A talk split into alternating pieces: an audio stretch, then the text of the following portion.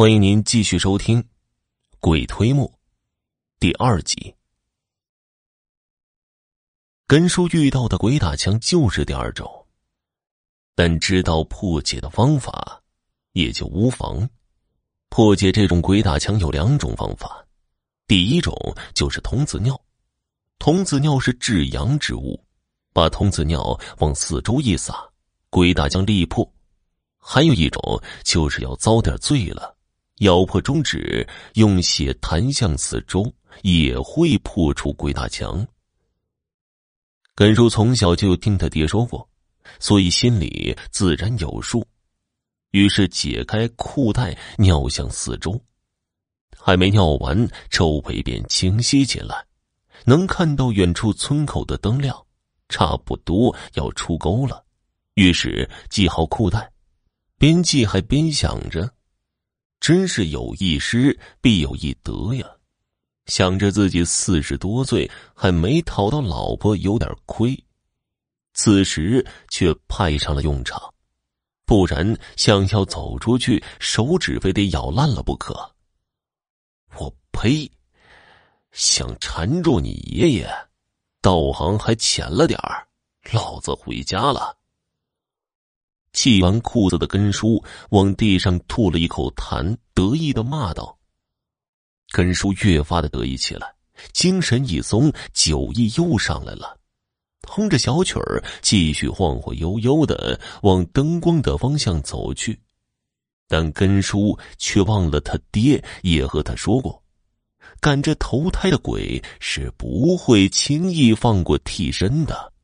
灯光是越离越近。”进了，却发现刚才所看到的灯光并不是村口，原来是五个小孩子围坐在一起，四周放着灯笼所发出的。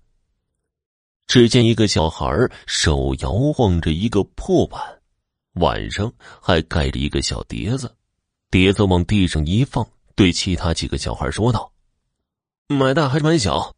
快点的。”根叔一看乐了。原来是几个小孩赌博呢。再细看，原来是村子里面的几个小孩。哎，我说你们几个这么晚了，怎么也不回家呀？我买大，我买小。几个小孩头也不抬，闷头子压着宝，并没有理会根叔。根叔在村里面的名声不好，平时村里的人见了他都躲着走。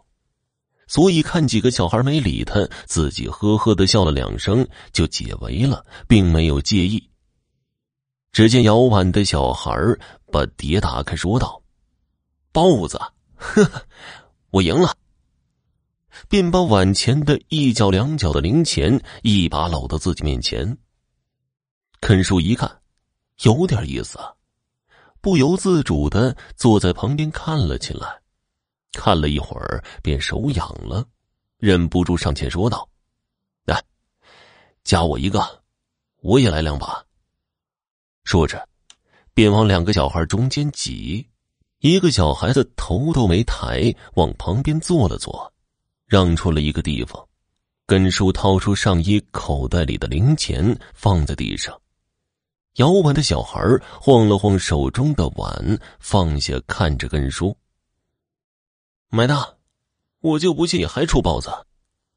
其他的小孩看了看根叔，把钱都压在小的那边，并朝根叔诡异的笑了笑。根叔被笑得有点发毛，难道其中有诈吗？不能吧！要叫这几个小孩子把自己给耍了，这脸不丢尽了吗？于是看向摇碗的小孩，示意他开。哈哈哈，同吃。肯叔不禁大笑起来，小孩子们没反应，继续放钱上去。根叔也觉得赢了小孩子乐成这样不光彩，于是他就入声了，继续赌钱。根叔次次压大，也斜了，次次也开大，赢得他有点犯晕了。突然，根叔觉得不对。这小孩们怎么只知道压钱，一点反应都没有呢？心里不免有点起疑了。难道不可能啊？根叔安慰自己，摇了摇头。他不由得仔细看了看这群孩子，顿时暗道：“不好，被骗上道了。”这把赌资大的，姚文的小孩看着根叔，木然的说道，但嘴角却含着一丝不易察觉的阴笑，配在一起有种说不出的诡异。根叔不由得出了一身的冷汗，本想抬手擦擦汗，可是手却不受控制的把钱全部掏了出来，放在了地上。发觉不对，正想抽回钱，这个时候碗开了，是豹子。根叔不由得瞪大眼睛，可是眼珠子都要瞪出来，还是豹子。根叔转身想跑，但却感觉似乎有一座大山压在肩上，身子怎么都抬不起来了。赢的时候不收手，现在想走，晚了。我我我我。我没钱了，身上还穿的衣服，慢慢玩吧。说罢，小孩又摇起了碗，又连开了四次豹子之后，根叔输的只剩下裤头了，整个人如秋后霜打的茄子，也蔫了。这次赌完，就该赌命了吧？小孩慢悠悠的举起手中的破碗，晃起来。根叔脑子里只剩下他爹的一句话，在脑子里回响着：“鬼换命，难逃命。”这和鬼赌钱哪有自己的营头啊？根叔想到此，不免一叹：想不到今天就要命丧在这荒山野岭了。根叔盯住小鬼儿晃动破碗的手，生怕他停下来。但最终，那破碗还是放在地上，根叔的心都提到嗓子眼儿了。碗开了，又是豹子。你只能赌命了。那小鬼阴冷的笑道。根叔看情况不好，死死的扯住裤头不松手。小鬼看根叔不动，一下子跳到他的面前，目光直逼根叔。伸出双手就要去掐他的脖子，小爷饶命啊！我脱还不成吗？根叔慌忙往下拖着裤头，可是越急就越拽不下来。他突然想起早上裤头的橡皮筋坏了，就找了一个别针别住了，硬往下拽，自然是脱不下来。于是忙低头去解别针。我的个娘啊！我怎么这么背呀？都这点儿上了，还被扎了。根叔抬起左手一看，中指不小心被别人扎出血了，手一痛，脑子也灵了起来，来不及多想，迅速的就把血抹在小鬼的额头上。只听他那小鬼大叫一声，转身就想跑，却发现自己动不了了。根叔一看管用，长长的舒了一口气，这五脏六腑总算是归了位了。再往两旁看，其他几个小孩不由得大骂自己晦气。那是什么小孩啊？分明就是几个纸扎的童男。想到自己命差点丧在眼前，这个小鬼手上一把捏起小孩的脸，说道：“小王八蛋，想要你爷的命！”你还嫩了点儿。那小鬼儿早已没有了刚才的神气，双手一直向根叔作揖求情：“叔叔放了我吧，晚了我就投不了胎了，行行好吧。”哟，你的算盘打得倒响啊！放了你，再要我的命，做你的春秋大梦去吧！啊不打得你魂飞魄散，爷爷我已经手下留情了。说罢，根叔踹了一脚那个小鬼儿，小鬼儿一个劲儿的讨饶，眼泪在眼眶里打转根叔看到此际，心不免软了起来。要是打他个魂飞魄散，还真下不去手，还是算了吧。想罢，转身往村子方向走去。谁知根叔往前走，那小鬼也跟着他走。根叔刚开始还踹了几脚那小鬼儿别让他跟着自己。最后，也随着他去了。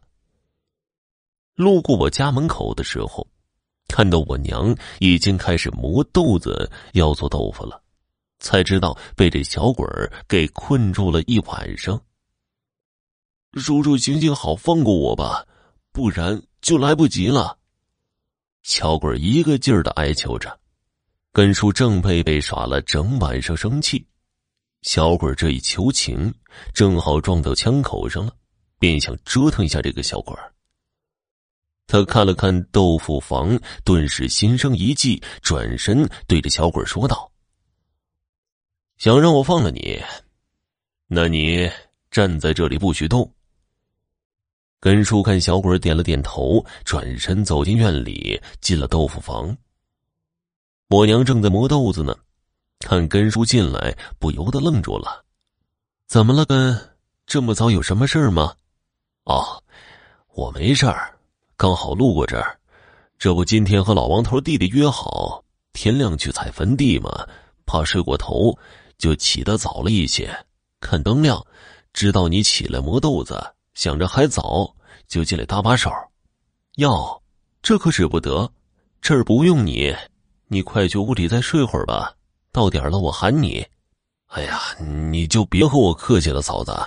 你和我哥帮了我不少忙，干点力气活我这心里边还能舒坦点你去睡吧，天亮了你起来点豆腐就成了。说罢，夺起我娘手中的木杆，就开始推磨。娘看根叔认真的劲头，也就没再和他争了，擦了擦手就回了屋了。根叔看娘进了房间，忙放下木杆，来到大门口。那小鬼倒是听话，站在那里一动都不动。我让你做什么，你照做，做得好呢，我就放了你。根叔来到小鬼面前说道：“这小鬼一听，忙点头。”他把小鬼领进了磨房，指了指面前的一桶豆子，说道：“好好干，磨完它，爷爷我就放了你。”不等根叔说完呢，小鬼拿起木杆就开始干起活来。只见磨盘转的是飞快，根叔看着笑道：“哼，这鬼推磨就是比人快啊。”于是放心的走到屋角打起盹儿来。好了，听众朋友。本集播讲完毕，感谢收听。如果想知道后面发生了什么，请继续收听《鬼推磨》第三集。